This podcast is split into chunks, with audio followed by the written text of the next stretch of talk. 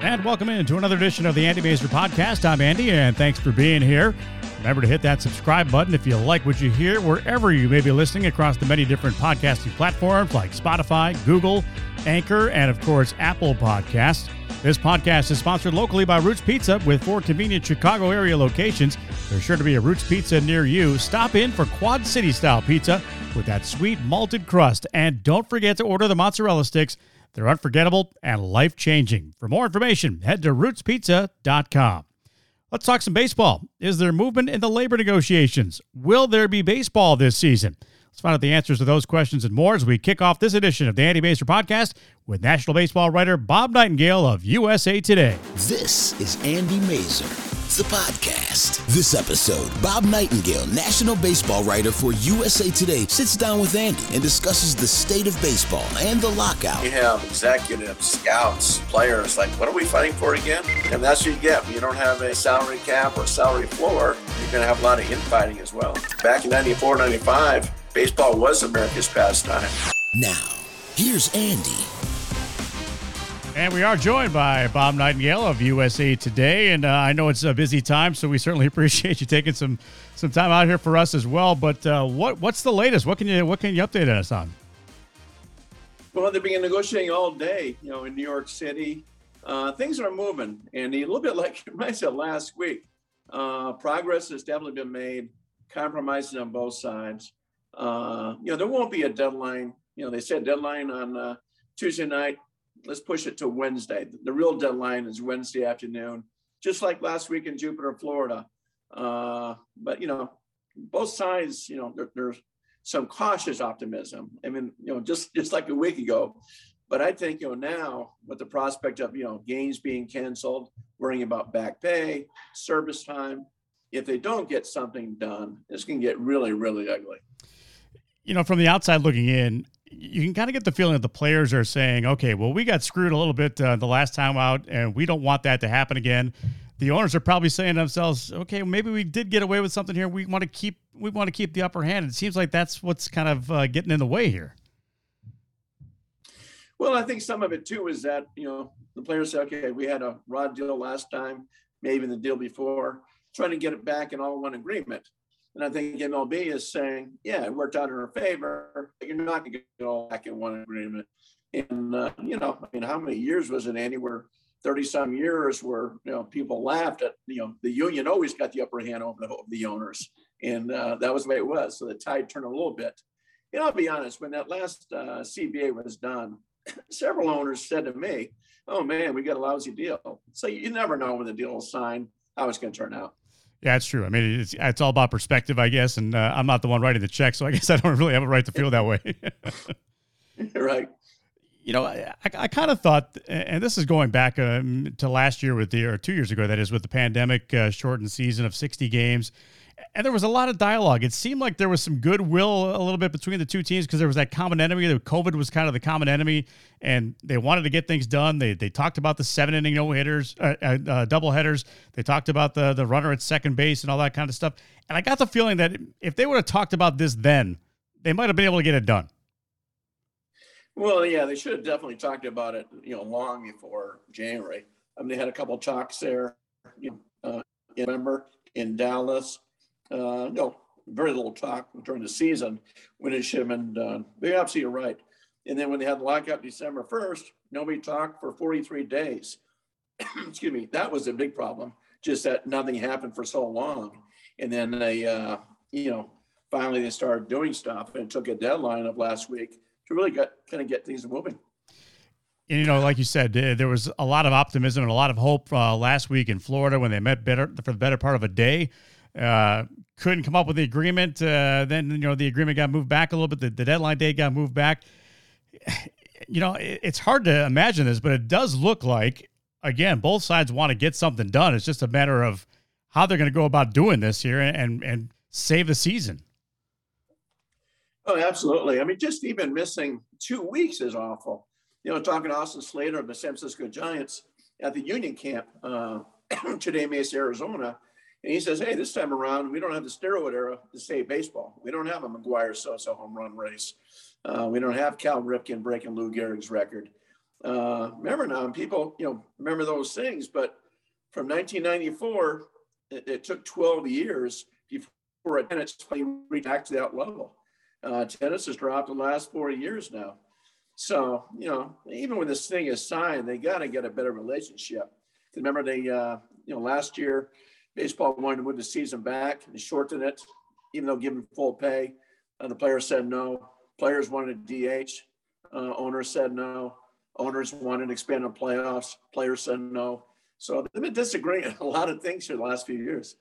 Where do we stand on the the, the playoffs and the postseason? Because it went to ten, uh, you know, then it went back to normal, and now we're talking twelve, we're talking fourteen, then ghost wins and all that kind of stuff. I mean, it, it just seems kind of uh, incomprehensible to someone who's followed the sport as long as I have, and I'm sure you're in the same boat. Where you know you, you turn yourself into the NHL uh, when you're allowing half the teams basically to get into the playoffs. What's the what's the full season for then? Yeah, I give kudos to players. They're sacrificing some money for kind of the integrity of the game. As you know, Max Scherzer point out, we've got a 162 game season. You should want to win that division and make it a uh, you know everything. Uh, I mean, the Giants Dodgers, we all know they're both going to make the playoffs last year, but a big advantage win that division compared to you know having that wild card game. Then the Dodgers almost lost that wild card game to the St. Louis Cardinals. So it means everything. So right now it's at 12 teams. MLB said, you know what, uh, okay, we'll go with that. Uh, won't be worth as much money. I think at a 14 team, it would have been worth 100 million dollars a year. Now it'd be worth about 60 million a year. But uh, you know, I, I had some players that say, you know what, if we had 14 team playoffs the last 10 years, six teams would have made it with a losing record. Uh, to your point, you know, like the NHL, you don't want teams with a losing record to make the postseason. And that's true. And then you would be playing playoff games uh, around Thanksgiving. yeah, at least with this format, they're going to do it like they uh, did last year. So best of three, uh, first round. At least no travel days. Every game's at home, or you know the, the team with the best record is at home. So because the big thing is, uh, you know, it's going to be the best two teams in each league. You know, best records in each league. We'll have first round bye. Uh, those teams will sit around till Friday. They don't want to go too much longer as as we've seen, you know, those long layoffs, those Detroit Tigers teams, you know, twice in the World Series were just a shill themselves uh, from having those long layoffs. The Rockies weren't the same team in 07. So you can't have a long layoff in baseball. So that's one of the issues, obviously. The the other one we keep hearing about is uh, the CBT, the uh, the, uh, the luxury tax threshold. Uh, can you kind of explain where each side is coming from on this? Because I, I know it has something to do with the revenue sharing and it has something to do with the fact that a lot of these small market teams are are, are wanting the threshold to be a little bit uh, a little bit lower. Yeah, the big thing with luxury tax, it came in effect in uh, 2003, is to prevent runaway spending. So it was really designed to stop the Yankees from what they were doing under George Steinbrenner. And the Boston Red Sox jumped in there too. So it's kind of stopped those two teams and helped the small markets. Uh, nowadays, you know, the, the, Dodgers had a $25 million last year. Closest team to them was the Padres at 216. And nobody else in the division was, you know, even, you know, a $100 million of the uh, Dodgers. So it's like, you know, punish them for going that high. Uh, financial penalties, maybe draft picks. Now there's word, you know, out there that, you know, Steve Cohen and New York Mets might have a $300 million payroll. Same thing. So just to stop the runaway spending, because let's be honest, the disparity in baseball is so much greater than you know the other three major sports. You know, with no salary cap. And the union fights that hey, if you're uh, if teams want to spend on you, they should. And they point out correctly, like last year, four teams are within five million dollars of the luxury tax. So without going over, so they're treating it like a uh, salary cap instead of just a luxury tax like it's supposed to be. And I know there's been some talk too uh, within the union ranks about how some of these small market teams are are dealing with their with their revenue sharing money rather than putting it on. Well, it's it's supposed to be competitive. You know, it's a competitive balance tax is what it, what the CBT uh, turns out to actually mean. But you know, there there's several small market teams, and I, I, don't want to pick on anybody in particular, but the Pirates are one that always comes to mind about the fact that they have a, a salary uh, of their entire team that is the value of maybe some teams outfield. you know. Yeah. Yeah, I mean, uh, you when you go uh, say Cleveland, Pittsburgh, uh, Baltimore, uh, Tampa, you know, Tampa wins, it's a little different, but they say the other three is that you know they have payrolls lower now than 20, 25 years ago. Despite all the revenue streams and everything else. So teams are, you know, pocketing that revenue sharing money or, you know, the, uh, uh, in the luxury tax money and not putting it onto the product. And there's no reason teams shouldn't have at least a $100 million payroll. And baseball offered that, but they also said at the time a $108 million luxury tax, which is too low. And the union's you know, argument is if we ever agree to a floor, a cap's coming because you know they'll have a ceiling to that floor. What what also is going on now with uh, with rule changes and things of that nature? I know they've adopted the the universal DH, and there's various thoughts about that. Uh, you know, it kind of worked, I think, during the uh, during the COVID season. But other rule changes that Major League Baseball might want to apply, such as the dreaded pitch clock, whether it be uh, 14, 19, 20, whatever we heard the uh, the amount of seconds. But there's something in this uh, in this deal and the negotiations about the the length of time that Major League Baseball has to notify the players in, in order to, to make one of those changes. Yeah. So what happened is now they have 45 days before they can request rule changes. Now they would never do it during the season. So it's really for let us be able to put these three new rules in in 2023, not having to wait till 2024. And those are only the three rules that have the 40 day grace period. The others are a full calendar year. So pitch clock, you know, like you said, 14 seconds, nobody on base, 19 seconds with with uh, uh, runners on base. Uh, they're not banning the shift, but they're restricting it. So all four infielders have to be in the dirt when the pitch is being thrown. Uh, you know, we'll see whether that be two on each side of second base or not, but everybody's got to be in the dirt. And then uh, enlarging the bases by three inches, hoping that would, you know, uh, you know, propel or persuade some uh, base runners to try to steal bases more than going to station to station.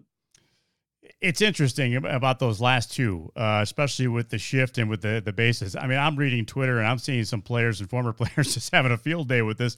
I mean, Joey Gallo obviously is the one guy that's been tweeting a lot about the shift. And I saw something from Fergie Jenkins the other day, the former uh, Cub, the Hall of Famer, who said, What do we need bigger bases for? I'm sitting in a luxury box and I can see the bases just fine. yeah, you know, the pitch clock has made a difference in uh, the minor leagues. Uh, the games are about 20 minutes quicker but the big thing is offense is a lot better with the uh, pitch clock. You know, pitches are more rattled. I think the batting average went up 30 points. Uh, runs per game, about a run per game. Uh, home runs up, strikeouts down, even walks were down. So they like that. The interesting thing with the shifts, they didn't see anything, any changes at all. And I think sometimes, you know, how, how often we see a ball hit second base, there's nobody there. So I, am not sure it's going to be a big uh, difference as we may think it will be. And the enlarged bases in the minor leagues just resulted in just one more stolen base per game, but it was a 76% stolen base uh, rate su- success.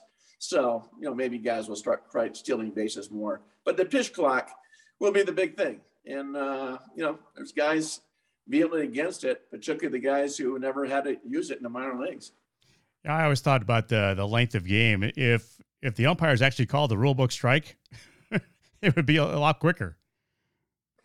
Yeah, you know they, uh, you know, they did to stop the uh, strike, the automated strike zone. You know, the uh, MLB asked for that, and the union said, "No, we're not, we're not doing that." Uh, you know, it's just, you know, you watch these games, you can watch the replay twenty times, and still don't know whether the guy was safe or out. they don't have the camera work, so how are they going to do it? You know, at home plate. Then now you talk to the umpires and say, you know what? With baseball embracing gambling and these gambling sites, right? Uh, you know, inside the stadium or right outside, like they'll have it at Wrigley. You know, we don't want to mess up a few calls on uh, straight balls, and all of a sudden people say, "Hey, is this umpire in the take?" or gamblers, you know, being upset. So alleviate some uh, stress from their lives with an automatic strike zone. Coming up, we'll have more of our conversation with USA Today writer, National Baseball writer Bob Nightingale when the Andy Masur podcast continues in just a moment. The Andy Masur podcast is sponsored by Roots Pizza, and we're ready to shamrock all morning for Chicago's St. Patty's Day celebration. You can join the Rooftop Rager at Roots South Loop on Saturday, March 12th from 9 a.m. until noon.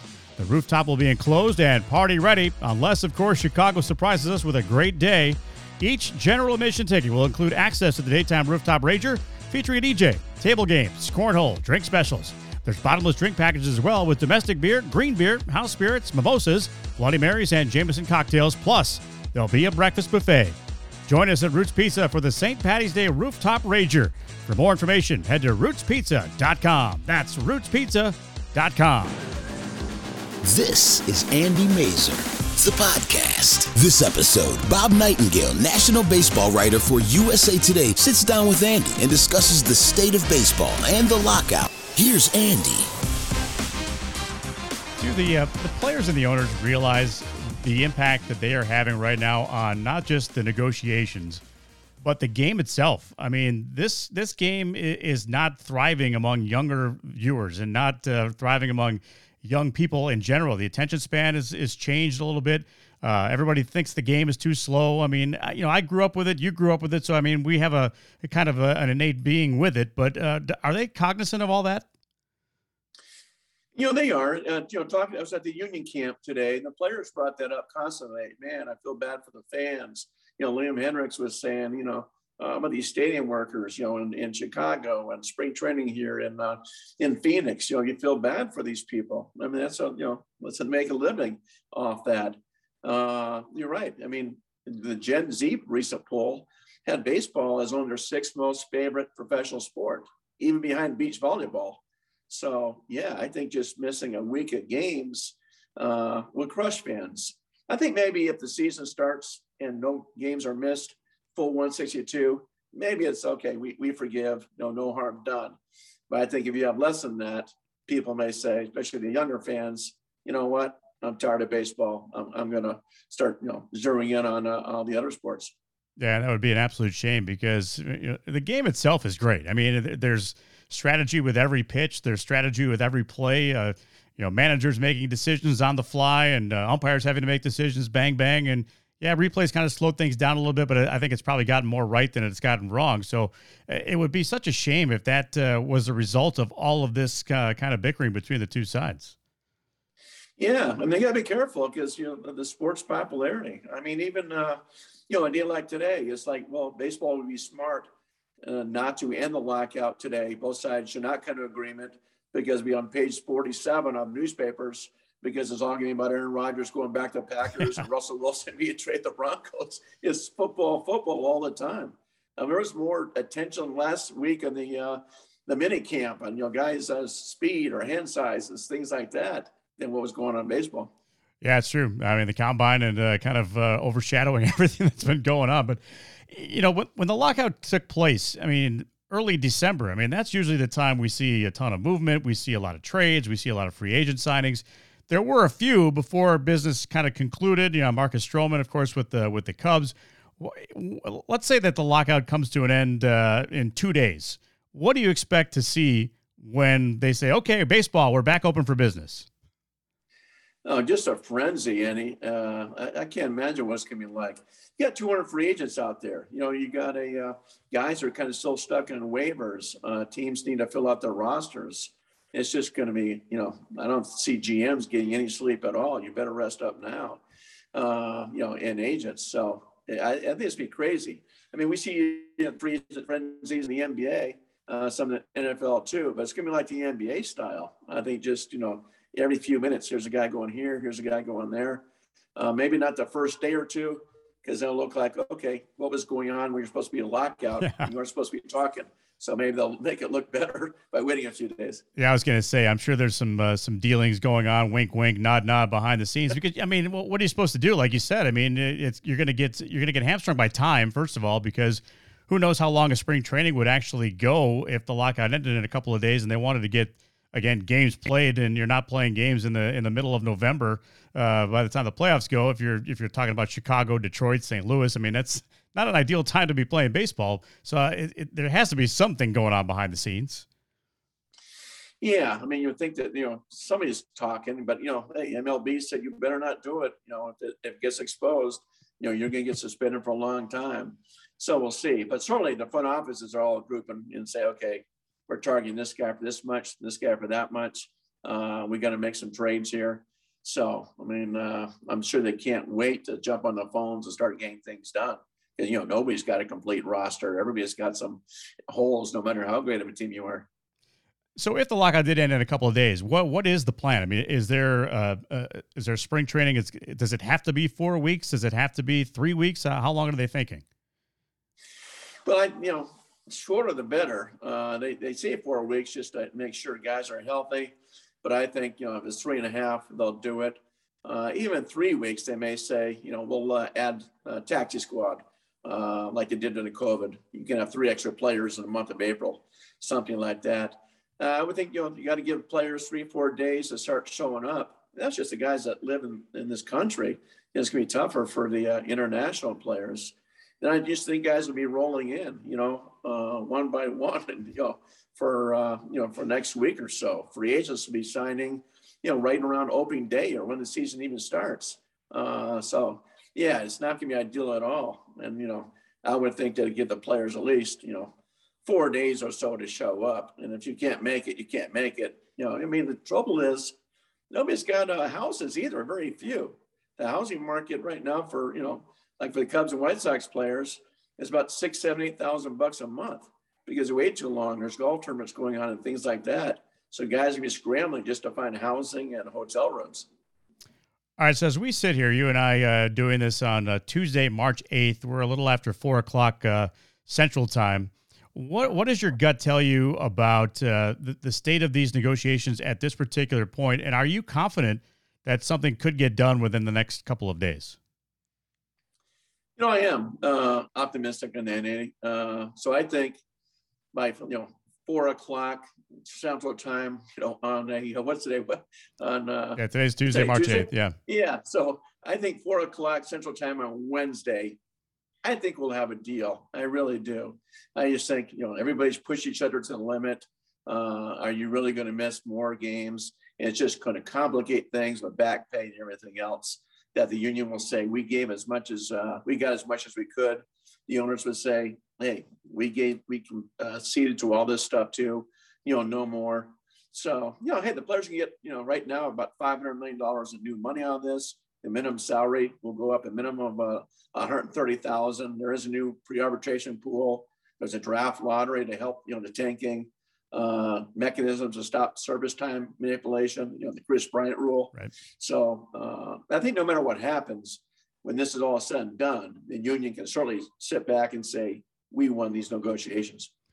You know, that's one other thing that you brought up there that I, I really like, and that's that uh, the draft lottery style.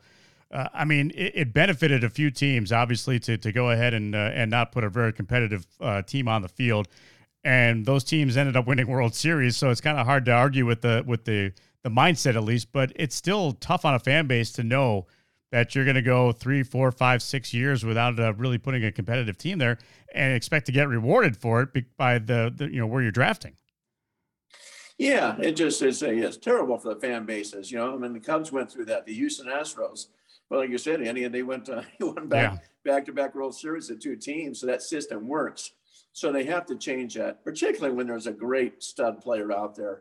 And the Nationals got very lucky there with Bryce Harper and Stephen Strasburg back to back. Uh, now everybody's talking about Andruw Jones' son, you know, as far as being the clear number one guy. So at least to prevent that, you know, and as, as MLB says, it'll be the most aggressive draft lottery of any sport. No one's had, you know, I think they're still debating between five and six uh, lottery picks, but no one, no one has that many. Yeah, and it's interesting too. A lot of people will try to compare drafts. So they'll try to say, okay, well, Major League Baseball draft, you really can't compare it to the NBA. NBA is two rounds, and you're expecting these guys to make an immediate impact, like within the next year. Same thing, kind of with the NFL. You're thinking maybe, all right, you get a first round pick, a second round pick, a third round pick. They, they should be starting for me this season. Yeah, it's a little different with baseball, but yet the, the concept still, I think, will prevent a lot of these teams from trying to say, all right, well, we're going to lose 100 games and we don't care. Yeah, just I mean the fans are paying major league prices. They're not paying That's uh, true. Know, AAA prices or double A prices. Yeah, I mean you know look at the Baltimore Orioles. You're going through that, you know, losing 105, 110 games year after year like they have. Uh, you know, it's tough to watch. At some point, you gotta try, you gotta try to win, or else you know you're gonna lose those fans forever. Those Baltimore Orioles fans will say, you know what, I'm gonna start becoming Mets fans or Yankees fans or whatever. So, did you ever think when you got into the journalistic field that you would have to maybe have a, a, a background in contract law? I knew I should have studied business more in college. I mean, it's unreal with just with the reporting that's going on and, and trying to make, uh, you know Hector Taylor for my audience here in Chicago to try to, to try to simplify things because I got to be honest with you, some of these things I don't I don't understand, and I, you know I've been following this sport for a long time, but it's just it's you know kind of above the head a little bit with the legalese. Yeah, and I think what, at least what people understand is that these uh, franchises grow so much in value. Uh, you know, the Ricketts family buying the Cubs for what was it, eight sixty or so. Now it's worth you know three and a half billion and growing because of the area that bought up around uh, uh, Wrigley Field. Uh, you see that in St. Louis, Atlanta. Uh, the smart teams are the ones that build an area around the ballpark because you don't have to share that money in revenue sharing with the other clubs. Uh, so everybody is trying to do that now. You know, Denver just did that. Uh, it's a gold mine. So yeah, I mean, I think people at least understand that that no one's going broke here. I think the only team that's not worth a billion is the Miami Marlins, and that's it. And they had some uh, crazy shakeup, uh, you know, even to kind of overshadow the lockout for a couple of days as well with Derek Jeter uh, saying, "Nope, I don't like the vision of where this thing is going. That's not what I signed up for. I'll see you guys later." right, right, exactly. You know, that comes out. Well, there's he's getting pushed out. Who knows exact reason? But yeah, it doesn't look good. And baseball was embarrassed because you know Jeter means so much to the sport. Uh, without Jeter and that ownership group, yeah, they probably don't get the Marlins. It's probably some other uh, group. But that was a big loss. I mean, for Rob Manfred to come out and you know do a press release on it, you know, you don't see that, particularly with a guy who only owned four percent of the team. It wasn't like he was a hundred percent owner. Yeah, that's true. I mean, he was 100% of the story, though. I guess that's probably why he had to come out and do that because I don't think anybody could really name anybody else in the Marlins front office except for King Ang, uh, Kim Ng, and that's about it. You're absolutely, absolutely right. Yeah, we'll see who's left standing there. But yeah, it's a shame. Hopefully, Jeter gets back and some ownership group. We need, you know, we need him in. We need, uh, we need Theo Epstein back in with the, with the ball club. You know, things like that. Uh, it's a shame when these guys step away, particularly a, a player like that. You know, uh, that's why you know, it's so cool to see Michael Jordan. You know, having a team. I would think LeBron James. You know, he's got part ownership of the Red Sox already. So maybe he branches out and buys more of the Red Sox. Well, here's hoping in the next couple of days that uh, that we're reading you in the USA Today, and it's all about trade rumors or about uh, uh, rumors where free agents are going, and maybe some actual contracts that, that have been signed, and uh, that'll be the sign that things are a little bit back to normal, and we can expect some baseball uh, in the not too distant future. Yeah, they got to take advantage of it. You got March Madness coming up, and pretty much April's theirs, except for the you know the Masters. So it's a time to take advantage. If they wait till May 1st, it's like, oh, you know, here comes uh, other sports with their playoffs and NBA and AHL. It's like you're going to get lost. And uh, yeah, it's, it's, already a black eye for the sport. And my thanks to Bob Nightingale for spending some time in this busy time for him covering the labor negotiations between baseball and the players. More of the Andy Masur podcast will continue in just a moment. Again, our podcast is sponsored by Roots Pizza. Join Roots Pizza at our Lincoln Square location Sunday, March 27th for Pizza School. Master the art of creating your very own pizza by using the basic fundamentals taught here at Roots Handmade Pizza. Our dough tossing pros will demonstrate the perfect technique for you to follow along. You'll be guided through saucing, topping, and cheesing your pizza as you wish. Once you've created the perfect pie, we'll bake your masterpiece in our oven. All you need to do next, enjoy your creation. Sunday, March 27th from 4 p.m. to 6 p.m. at our Lincoln Square location on Lawrence. Each table reservation includes a 12 inch pizza kit and non alcoholic beverages. 50% of all ticket sales will be donated to One Tail at a Time Animal Rescue. For more details, head to rootspizza.com. That's rootspizza.com. Andy Masur Podcast. Now, back to Andy.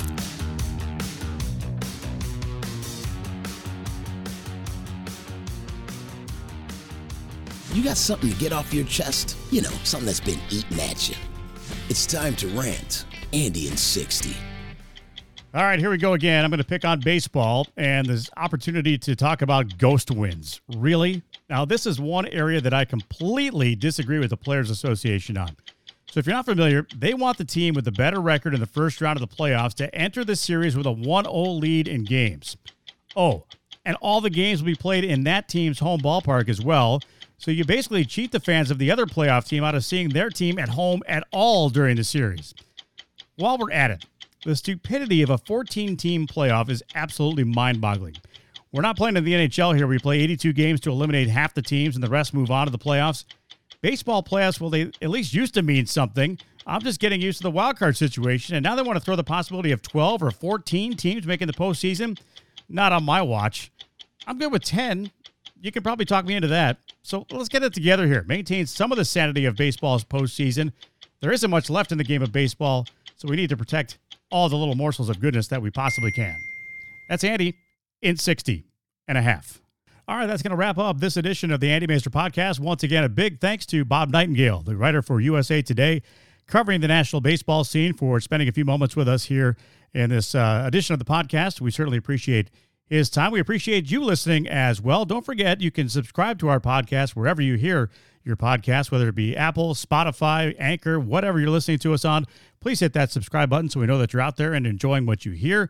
You can also follow us on Facebook, Andy Masur Podcast. It's all one word. When you go to Facebook, there you can check out that page and like that page, and uh, that's where I'll post a lot of information about what may be coming up on the next edition of the Andy Masur podcast. And you can also leave your comments and your questions. And uh, again, we'll have some of those uh, answered right here on the podcast at future times. So once again, a big thanks to you for listening to us. We appreciate your time, and we'll talk to you next time right here on the Andy Masur podcast. This is the Andy Masur podcast.